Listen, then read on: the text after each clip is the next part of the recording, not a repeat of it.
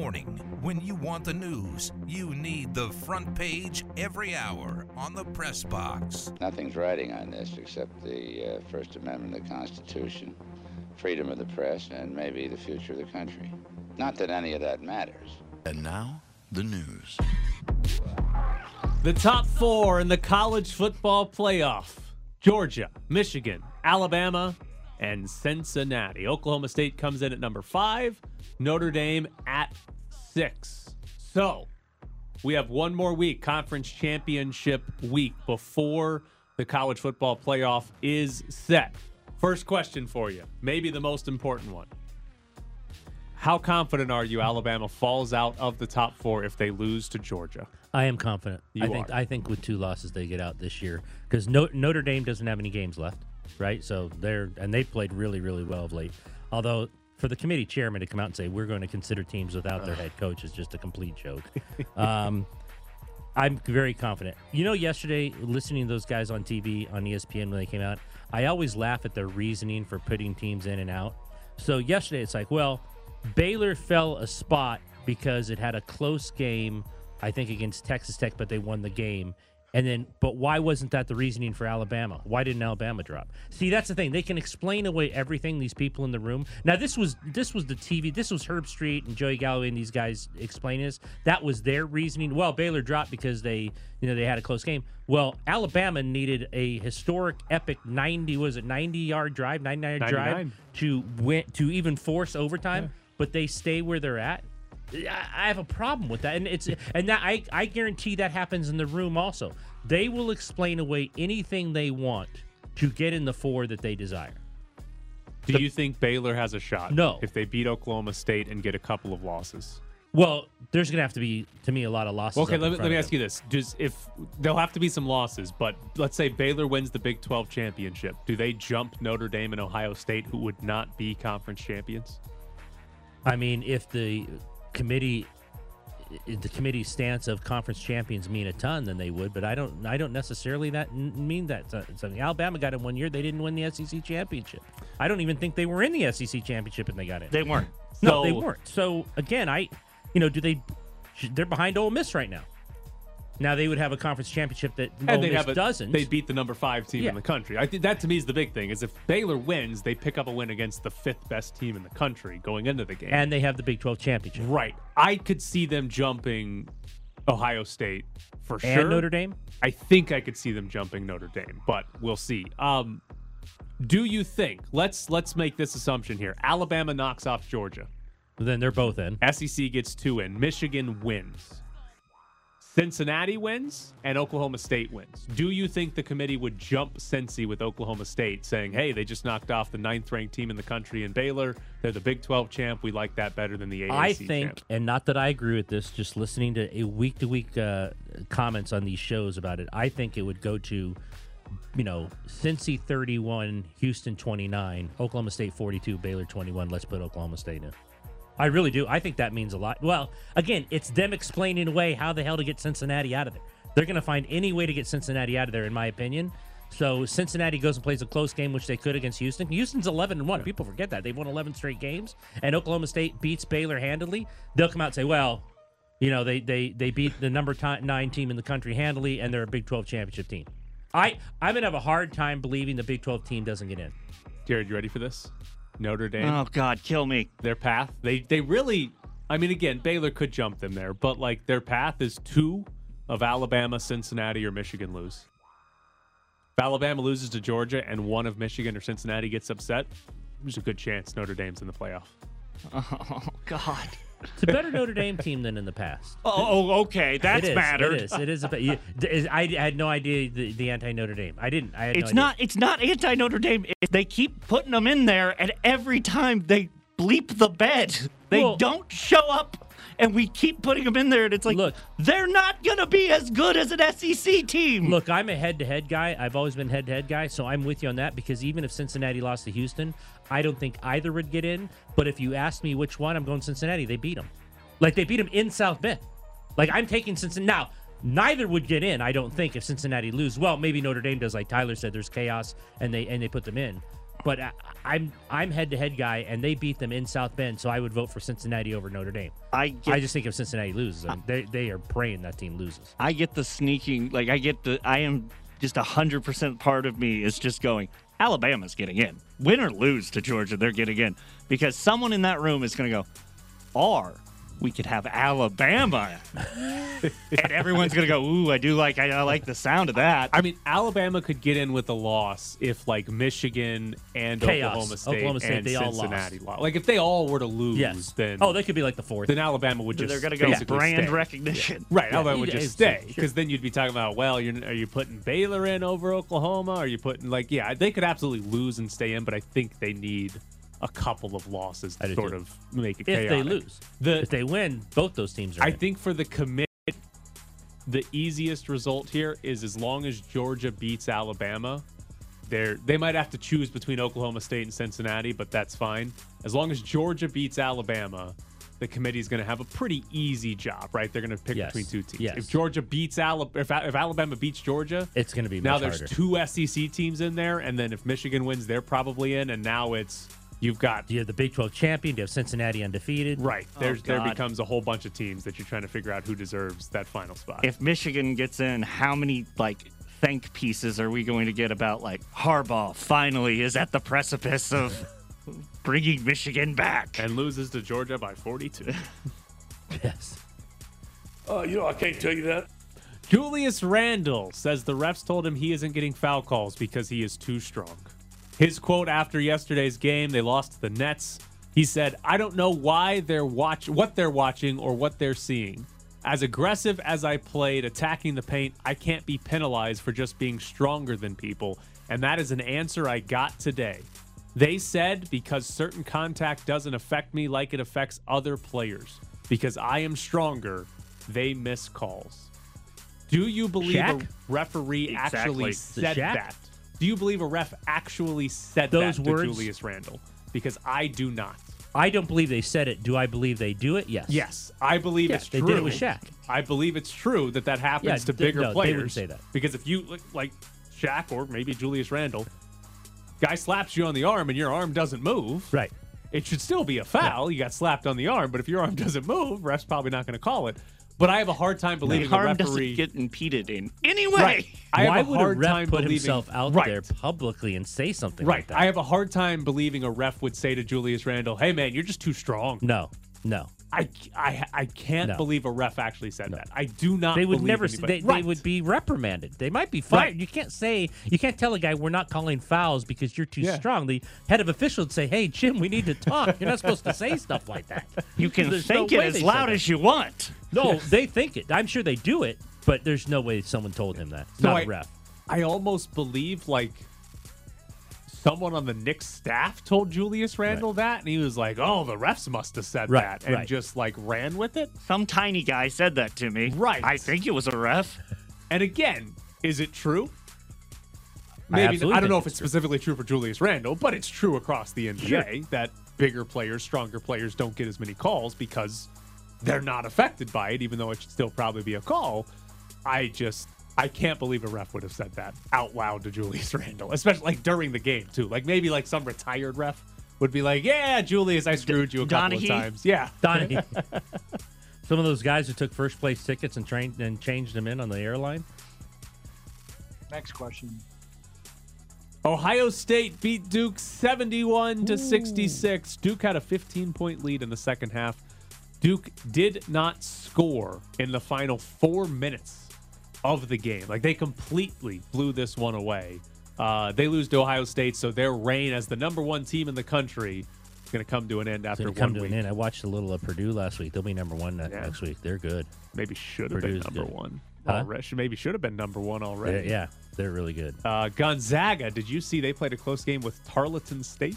Couldn't get over the Duke last. What was the final? Uh, they ended up winning by like seven or eight, but it was a one-point game in the final three minutes or something oh, like that. That'll give the critics a lot of evidence. Yeah. Oh, they're just not that good. W C C Tarleton team. State. But hold on. I, I got to look this up. Tarleton State actually played somebody else really close this year, too.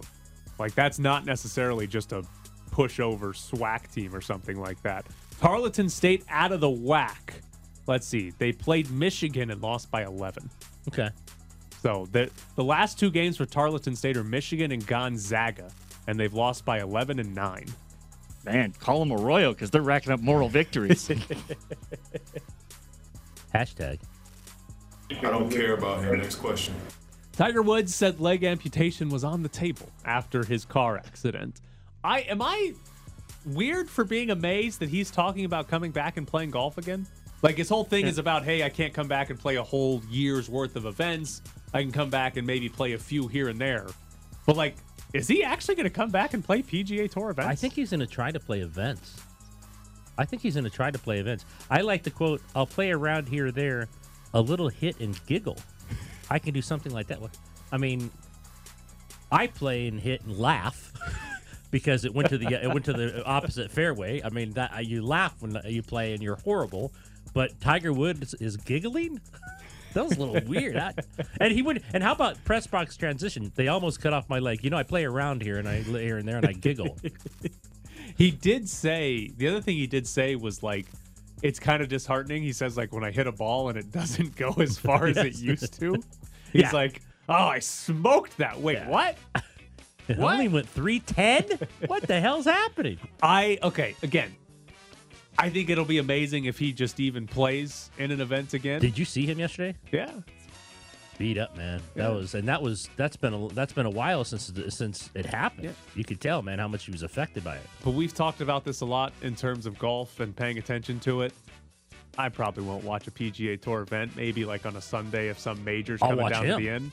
If Tiger's playing in some random event yeah. in, I don't know, like Mississippi, I'll probably watch. Like two days worth yes, of golf. Yes. I'll be like, wow, yep. this guy probably should have died. And he's back playing in a he's tour. He's playing man. golf. Like, it'll it'll be genuinely amazing. And here, the other part of that, whatever random tournament he plays in next, it's going to be the most viewed oh. golf event in... in golf history. Yeah. If he, no matter what event he plays, it, does, it doesn't matter. When he announces, hey, I'm going to play next week, like you said, and... you know, the, the B M W Open somewhere, then C B S is going to throw a party because that thing is going to be watched by millions and millions of people. Is it weird we got a full, like basically a full career out of John Daly, but we, we're not getting a full oh, month? Out of Tiger? Yeah, yeah, like the most athletic golfer in the world, the guy who will hit the ball out of a woman's cleavage if she gives him fifty bucks. And a Diet Coke. Kalon told me a couple days ago, I, you got to get rid of this echo. I can't talk. I'm drunk. Whatever. All right. You got to tell me. Oh, Ed is still sighing about that. Wow. You got to tell me if you believe this. You got uh, a dead arm. According to E S P N, Urban Meyer has no interest in taking another head coaching job in college and remains committed to rebuilding the Jags, per a source familiar with Urban Meyer's thinking. Jags are two and nine this year. Do you believe that Urban Meyer has no interest in another college shop, like, say, Notre Dame? I thought Jared was answering. I was still sighing over Scherzer. Like, you drunk when you signed that contract? I think he would. I think he would want Notre Dame. That was the one job he was all, supposedly. Again, all these people saying that's the one job he wanted. I think he stays because of his ego. I don't think he'd walk away. Yeah. I don't think he'd walk away now. I mean, they're horrible. I think his ego's too big to say, oh, I failed. You know, like Saban stayed two years, and then he's fifteen and seventeen, and he walked away or went back to college. I don't think Urban's ready for that yet, which will probably internally piss him off because I do think he would, would love to have Notre Dame, but he's just, I don't think he'll go. If he gets to fifteen and seventeen as a head coaching record, well, it's a hell of a season next year. It means he's making the playoffs next year, and he might win the, it might win the division championship. I okay, here's the fascinating part of it. Notre Dame and Oklahoma are open right now. Yeah. It, on this theory here that Urban Meyer, and, and obviously he thinks in his mind he's going to be successful at Jacksonville, but on the theory of, hey, you don't want to leave after one year, but maybe after two or three, you could leave. Is, is Notre Dame, Oklahoma, is that level of job going to be open? Who knows? I, I, I had mean, no idea they were going to be open this year. I will say by the time he turns the Jags around, they'll probably have been open a couple times. All right, coming up next, Ed's gone, and we'll jump into some U N L V basketball. Mike Claypool suggested yesterday that he needs to, he would like to have more fun at practice, maybe play some music. I'm suggesting you're not going to oblige his request? Well, you know, Claypool plays wide out, and I'll let him do that. Um, I'll formulate the practice approach, and I think that division of labor is probably appropriate. It's the Press Box with Graney and Bischoff on E S P N Las Vegas, eleven hundred A M and one hundred point nine F M. Great story in Pittsburgh with the Steelers that Chase Claypool complained that practice wasn't fun enough and they should play some music, and Mike Tomlin said, bleep your music. The division of labor is appropriate here. I will conduct practice how I see fit. You will get silence and you'll like it.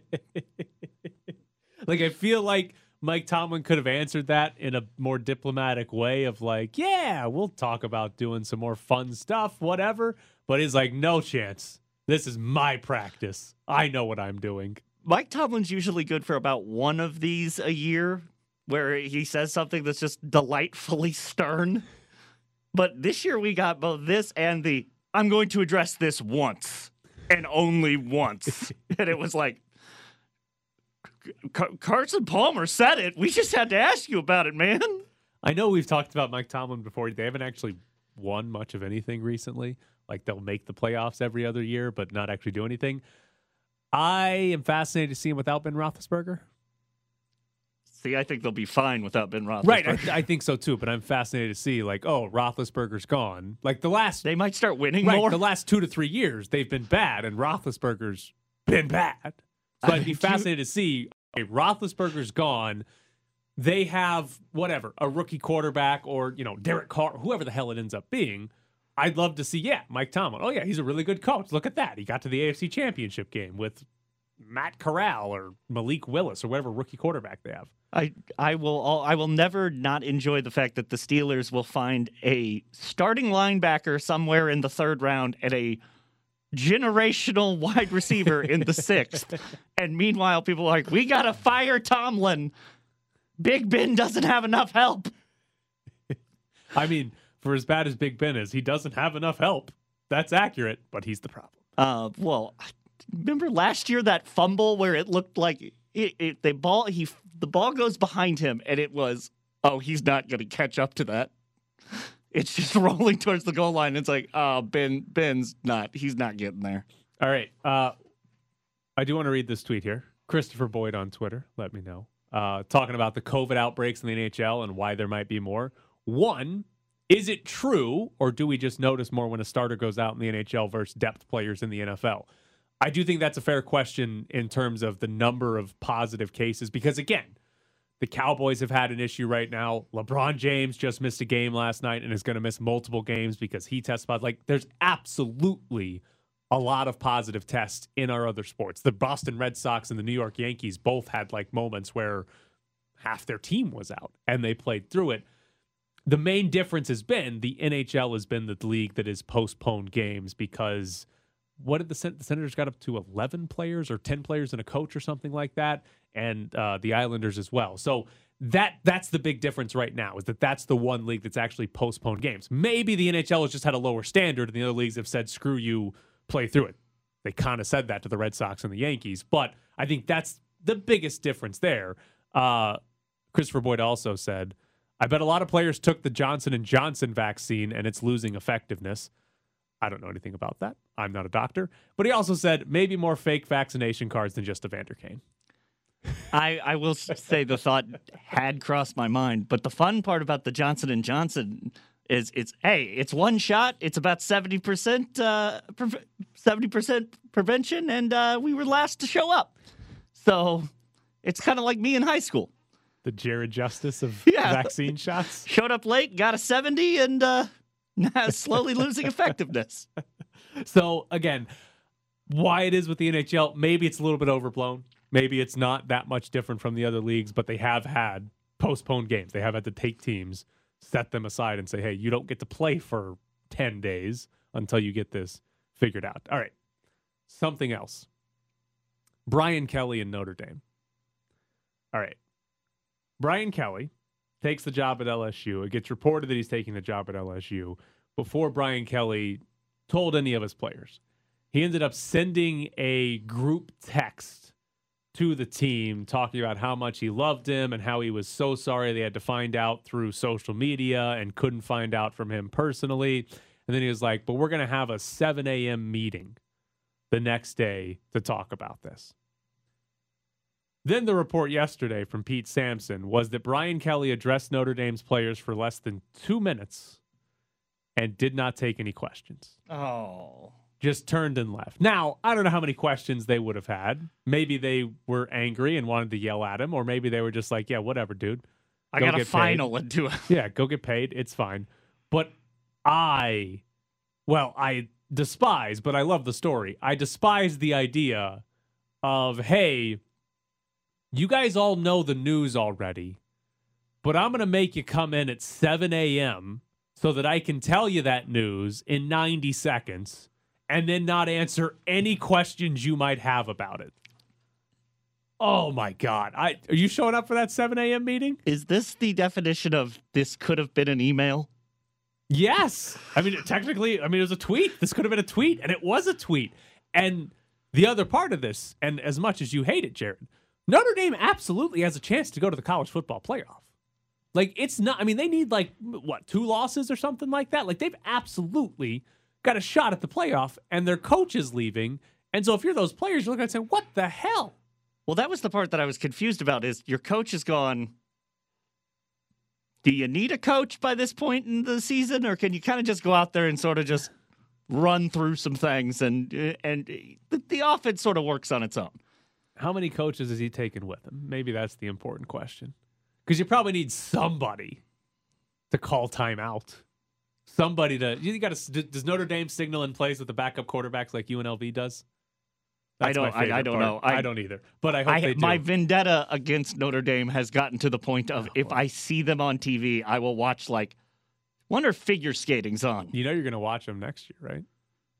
When U N L V goes to Notre Dame. Oh yeah, but I'm going to hope to God that they're like a train wreck after he leaves, and U N L V will beat them, and I will be. Wow. Able, wow. There will be there. Screaming U N L V graduate Jared will be running around the studio with sparklers going, we beat those mother bleepers. I mean, train wreck Notre Dame. Eh, they might not be ready for Mountain West Freshman of the Year, Cameron Friel, coming in. We, not me. It's very good there. So, yeah, Notre Dame, U N L V next year. Man. That is either going to be really good, or is it? It's going to be the Ohio State game where it was like, someone's going to take a picture of the second quarter, and then the final score will be forty-seven to twelve. Um, by the way, you should probably get Peacock, because that's where that game will be. Already got Peacock. Wow. Jared's got some money to spend. Coming up next. Wait, you have to pay for Peacock?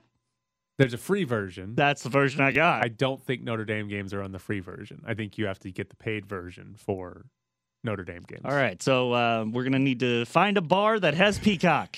Got it. Watson grabs it. He misses it. And Clark gets another opportunity. He missed it.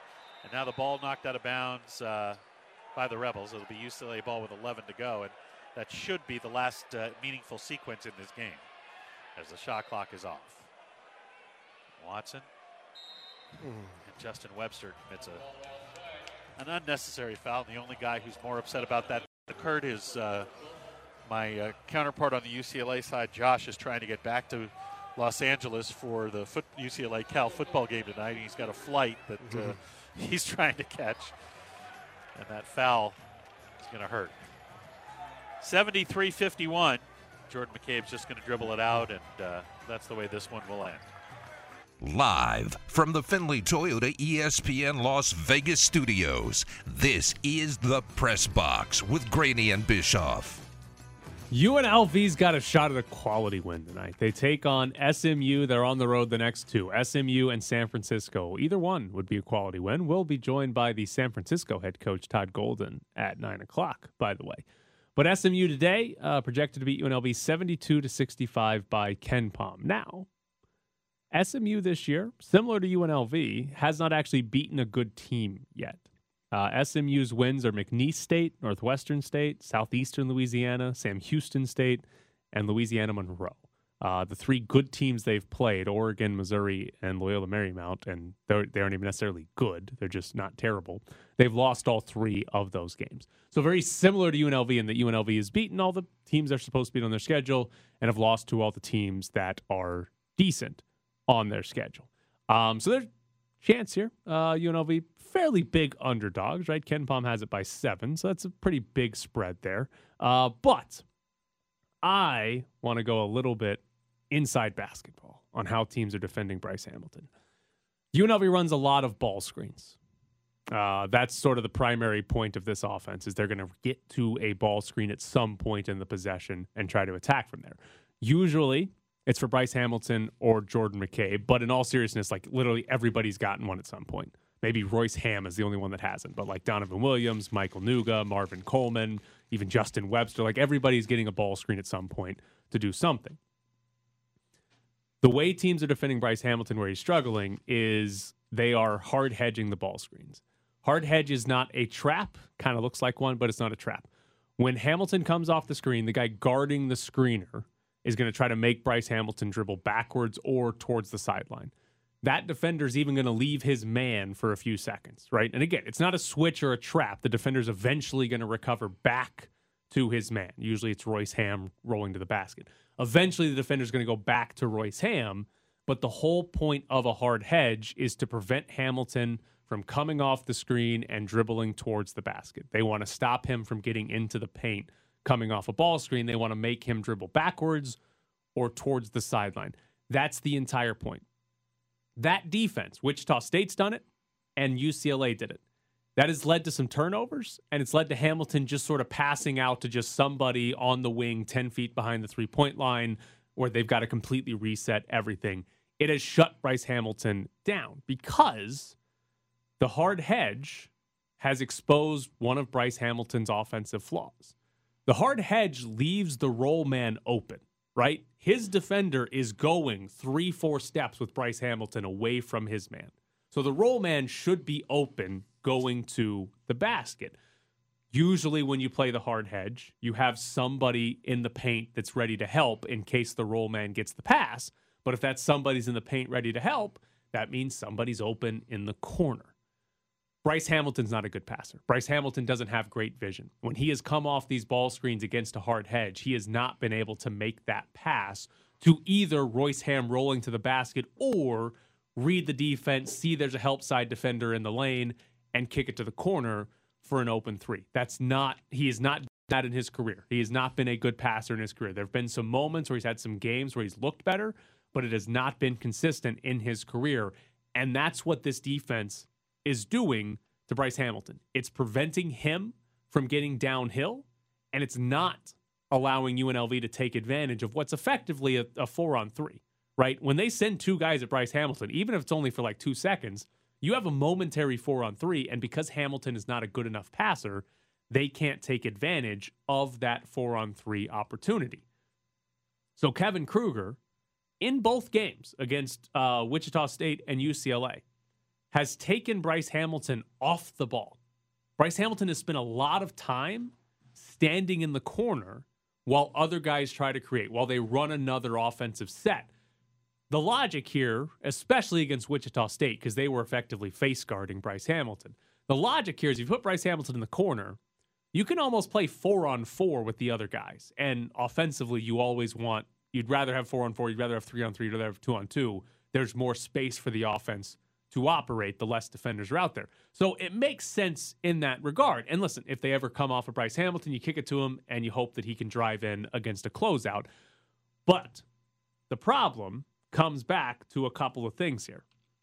Bryce Hamilton can't shoot. So putting him in the corner, if I'm defending, I can help off of Bryce Hamilton. And if you kick it out to him, I don't have to close out on his shot.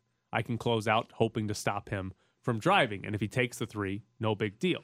So offensively for U N L V, when teams have hard hedged Bryce Hamilton ball screens, Bryce Hamilton's not able to attack and get into the paint. Bryce Hamilton's not able to pass out of this ball screen and get an open shot somewhere else. So it leads to other guys having to initiate and create offense. And as we've talked about this year, nobody is proven reliable in that role. They have not gotten enough from Jordan McCabe or Michael Nuga or Donovan Williams in terms of offensive creation. So you're asking guys that haven't proven they can do it to do something over and over. And it all comes back to shooting. U N L V does not have enough shooting. They've not had, they've not shot the ball well enough from three. You can cover up a lot of bad possessions. You can cover up messing up a, you know, where the pass should be if you have good shooters, and they don't have that or haven't had them produce yet. So we haven't seen that, hey, it's kind of a bad possession, but hey, knock down a three, everything's okay. So like they've got some offensive issues, and one of it starts with just a simple way teams are defending Bryce Hamilton ball screens. And this is maybe the first big test of Kevin Kruger of, okay, how do you generate offense when teams are hard hedging Bryce Hamilton? How do you get points when Bryce Hamilton can't be your primary offensive creator? And that so far, they haven't done a good enough job of doing it. Hell, they uh, to be honest, they haven't done a good enough job when Bryce Hamilton is the primary offensive creator, because he's having one of his worst seasons so far to start. Is there, and maybe maybe I, because I only have been listening to the game and stadium has been freezing on me a lot of the time. Colbin to Hamilton seems to be something that was working at least a little bit against U C L A. Is there any person that can be a, you know, point guard instead of a point guard? I mean, technically Jordan McCabe, but the problem with Jordan McCabe is he's not a threat to score. Like, Jordan McCabe is the best on the team at coming off a ball screen and reading the defense. There's no doubt about it. He's very good at that. The issue is if I'm def- if I'm defending a Jordan McCabe ball screen, I'm not worried about him shooting, because he, he doesn't come off. He's not he's not somebody that, you know, he's not a great finisher. So if he gets to the rim and you can bother him a little bit, he's probably going to miss. So like, I'm not concerned. Bryce Hamilton comes off a ball screen, I I'm concerned. That guy can score if he gets into the paint. If Jordan McCabe gets into the paint, okay, like, shoot it. I like I'm not that bothered by it defensively. So like, it comes down to who you are defending. And that's where we talked about it in the preseason. We've talked about it so far after uh, seven games. It's got to be Michael Nuga. Like, Michael Nuga has a track record of being a guy that not only gets a lot of layups, but finishes a lot of layups. Like, he's had a good percentage at finishing layups, but even better than Bryce Hamilton, right? That's the guy that I think it has to, it has to be Michael Nuga that can do it. We, I haven't seen enough. Is Michael Nuga a good enough passer? He's probably not going to be a great passer, I'd assume, coming off of ball screens and really breaking down a defense. You'd hope he's better than Bryce Hamilton, but that's where it comes into. Is is McCabe's good at reading ball screens, but he's not really a threat to score. Nuga should be the best threat to score coming off ball screens, but we haven't seen enough of that. After those two, maybe Donovan Williams, but Donovan Williams is much more. Donovan Williams is much more of a, hey, somebody else broke down the defense, my defender's closing out, and I'm able to get a step on him because he's got a poor closeout and I can get to the rim. Like, that's where Donovan Williams, that in transition, is where Donovan Williams has excelled, and that's probably where he'll continue to excel. I don't think Donovan Williams is a guy you can give the ball to, hey, here's a ball screen, make something happen for us. Bryce Hamilton can do that sometimes. Michael Nuga should be able to do that, but we haven't seen it.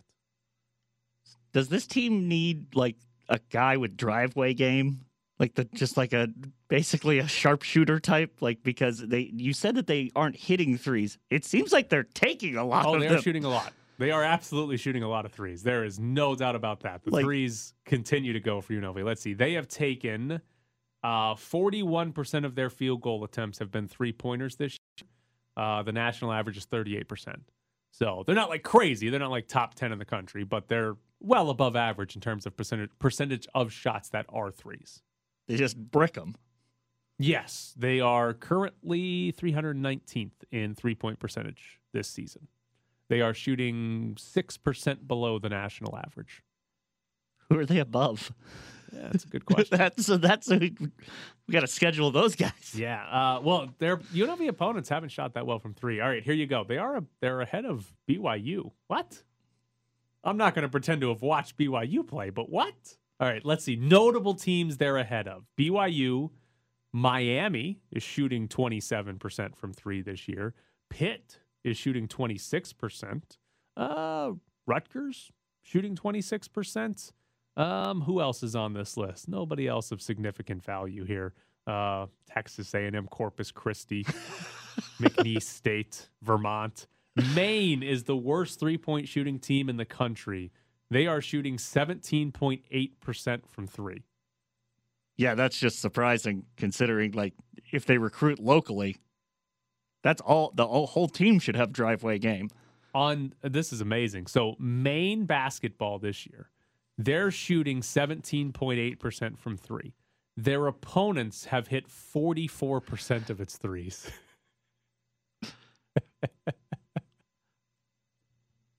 Just pack line versus pack line, and one team can't score.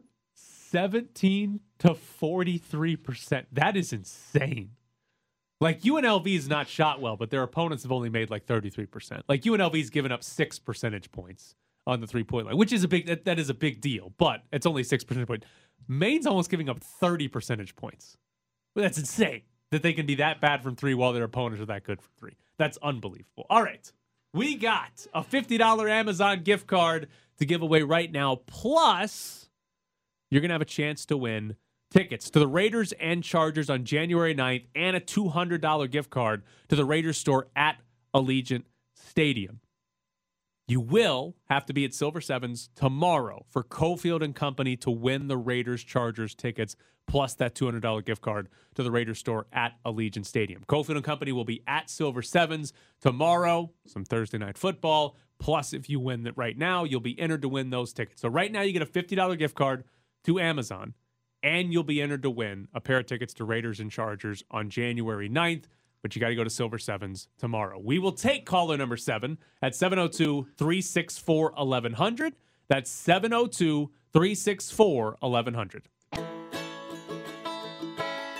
Swing and a high fly ball, right field, coming over, getting under it, and making the catch for the third and final out to put the ball game away. The Marlins have done the job. They win this one two to one. We're back to the press box with Grady and Bischoff. All right, Jared, help me out with this here. Darren Rovell tweets that oh, Patriots God. quarterback Mac Jones has filed to trademark Oh, God. M J ten for uh, basically athletic apparel. Hats, shoes, shirts, socks, shorts, sweaters. Uh, M J ten is about as bad of a little nickname, brand name that you can come up with, isn't it?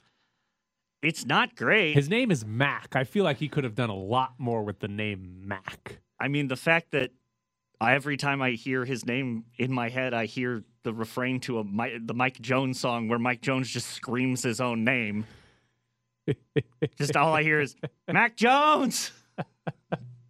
So I've there's a ton you could do with Mac. Yeah, I feel like he could have done a lot better than M J ten, but that's apparently. Oh wait, hold on. See, it's uh, this is already better. The the business, the uh, the L L C that technically filed for this is Mac ten Enterprises. So someone must have already, well, I guess the Mac ten is a registered trademark because it's a gun. It is? Yeah. Oh, okay. I don't know. I'm just saying. M J ten could have done a lot better with Mac ten. Also, another Mac Jones story that sounds stupid, but maybe it's real. All right. The New England Patriots have the lowest drop rate in the N F L this year. And according to P F F, they have the lowest drop rate that the Patriots have ever had. Right? This is the this is the best catching team the Patriots have ever put on the field. And P F F wrote a story about it. And they're giving credit here to Mac Jones throwing an easily catchable ball. Kendrick Bourne, one of the wide receivers, says Mac Jones throws a ball, quote, it's like a pillow. Is it that the, I, uh, for some reason I think of it like kind of floating out there? You would think they'd get picked off a lot. Right. Yes. Uh, I feel like this is a bunch of crap and that that is not the reason the Patriots are catching more passes than usual. I feel like throwing a ball like a pillow, like you said, is a bad thing. Like that sounds like he doesn't throw the ball very hard and normally you need to throw the ball hard as an N F L quarterback. Like, you need to have some arm strength. This sounds like Mac Jones just doesn't have arm strength and can't throw the ball, but we're giving him credit because the receivers aren't dropping the passes, and we're trying to figure out why. Oh, he throws a pillow. I will say that having too much arm strength has been a criticism in the past of, like, they thought John Elway, when he was coming out of Stanford, they went, he throws too hard. He doesn't put enough air under it. No one will be, ever, be able to catch it. Meanwhile, he literally just threw it into their chest and went, I'm going to take you down with the ball. So there was a play against the Titans this weekend where Mac Jones threw it, I don't know, forty yards down the field, and Jacoby Myers made the catch. The Titans safety is there. Like, he's there to make a play on the ball, but somehow he's early. Like, he jumps to try to break this pass up, and he's a solid, like, second and a half early. Like, hand up to break it up, but he just goes flying past the receiver, and then the ball comes in just behind sort of him. Softly drops in. So, like, maybe there's a chance that Mac Jones throws the ball so soft, he's got such a noodle arm that defensive backs haven't adjusted. And they're like, man, I played that perfectly, and then the ball showed up like two seconds late. Like, maybe it's possible here that Mac Jones is simply good because he throws the ball so much slower than everybody else. A lot of hang time. Yes, the defensive backs are like, I I can't adjust to this. It's like when you're playing baseball and you face the one guy that throws ninety-nine, and then somebody else comes in throwing eighty-two, and you're like, all right, I'm going to need like two at-bats to figure out how to start swinging at eighty-two. And you only play Mac Jones well. Some teams twice a season.